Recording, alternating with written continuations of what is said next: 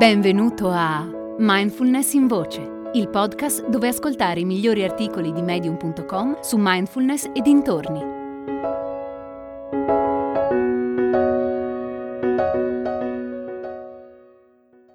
Imparare ad essere vulnerabili di Deadweiler.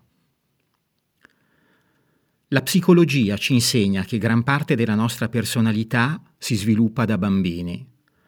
Continua ad evolversi anche dopo, ma diversi studi dimostrano che le fondamenta di chi siamo vengono gettate durante l'infanzia. Naturalmente quando diventiamo adulti possiamo lavorare su alcuni aspetti della nostra personalità, in fin dei conti siamo noi che abbiamo il potere di scegliere chi vogliamo essere. Detto questo, però, se le diamo credito, la tesi della psicologia può spiegare molto del perché siamo come siamo. Basta guardare ai primi anni della nostra vita. Sono cresciuta in una famiglia piuttosto anaffettiva. Mia madre mi ha avuta quando era molto giovane e stava imparando ad essere un adulto prima ancora di essere un genitore. Ho passato parecchio tempo con mia nonna, una donna molto religiosa e severa. I bambini per lei dovevano essere bravi, silenziosi ed educati. Non rispondevo, ascoltavo. Non mi veniva chiesto di fare le cose, mi veniva detto di farle.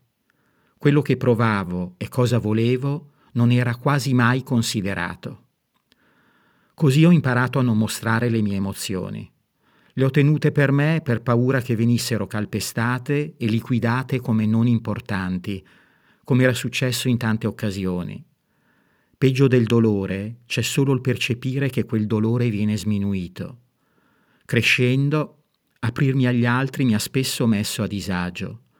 Le mie amicizie, i miei amori o le relazioni di altra natura sono sempre state superficiali. Potevo ridere, scherzare e divertirmi, ma nessuno poteva mai conoscermi nel profondo. Questo mi ha anche permesso di cadere sempre in piedi alla fine di una storia, perché non mi sono mai fatta coinvolgere così tanto da rischiare di uscirne ferita. Quando sono diventata donna ho capito che tenere a distanza le persone ed evitare legami più profondi rende di fatto impossibile costruire qualcosa di significativo, che era poi la cosa che volevo. Allora ho scelto consapevolmente di essere più vulnerabile, senza temerne le conseguenze. È così che inizia ogni cambiamento. Andare contro la tua natura richiede una scelta consapevole. Dopo un tempo abbastanza lungo, questo comportamento diventerà naturale. Ci sono alcune ragioni per cui facciamo fatica ad essere vulnerabili. La prima è la paura del giudizio. Quando mostriamo a una persona chi siamo davvero, ci esponiamo alla sua disapprovazione, al fatto che possa pensare che siamo strani o che possa definirci con qualche altro aggettivo poco piacevole. La seconda è la paura del rifiuto. Se diciamo a qualcuno cosa proviamo e questo qualcuno prova cose diverse da noi, tendiamo a prenderla sul personale. A nessuno piace particolarmente essere rifiutato, ma la paura del rifiuto nasce dall'ego stravolge la nostra percezione di chi siamo. La terza è la paura di apparire deboli o di perdere il nostro potere. Ci piace mantenere il controllo sulle situazioni che viviamo. Una volta che ti apri e mostri la tua vulnerabilità a qualcun altro, di fatto gli cedi un pezzettino di quel potere. Alla fine scegliere consapevolmente di essere vulnerabili vuol dire agire contro quelle paure e questo richiede una forza straordinaria. Quando provi o pensi qualcosa, dillo. Non dare troppo peso a cosa dirà o a come reagirà la persona a cui lo stai dicendo. Non è un tuo problema. Apriti al giudizio e al possibile rifiuto. Rinuncia a un po' del tuo controllo. Solo allora puoi aprirti ad un'accettazione autentica e anche all'amore. Lascia che gli altri ti vedano per come sei. Magari provano anche loro quello che provi tu. Diversamente, almeno lo saprai.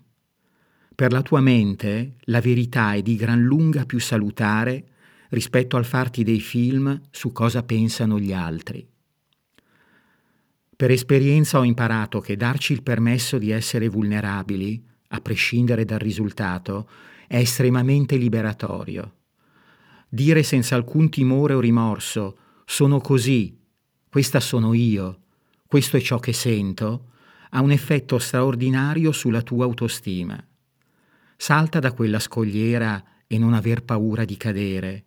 Sii sicuro di te stesso, abbastanza da non prendere un eventuale rifiuto o abuso della tua vulnerabilità come un giudizio sul tuo valore come persona. Non mi pento di tutte le volte in cui ho scelto di uscire dalla mia zona di comfort o di aprire il mio cuore, anche se poi la persona dall'altra parte non ha fatto lo stesso o non se lo meritava. Perché i muri che alziamo per tenere lontano il dolore tengono lontana anche la gioia. Hai ascoltato Mindfulness in Voce, il podcast di Mindfulness Bergamo www.mindfulnessbergamo.net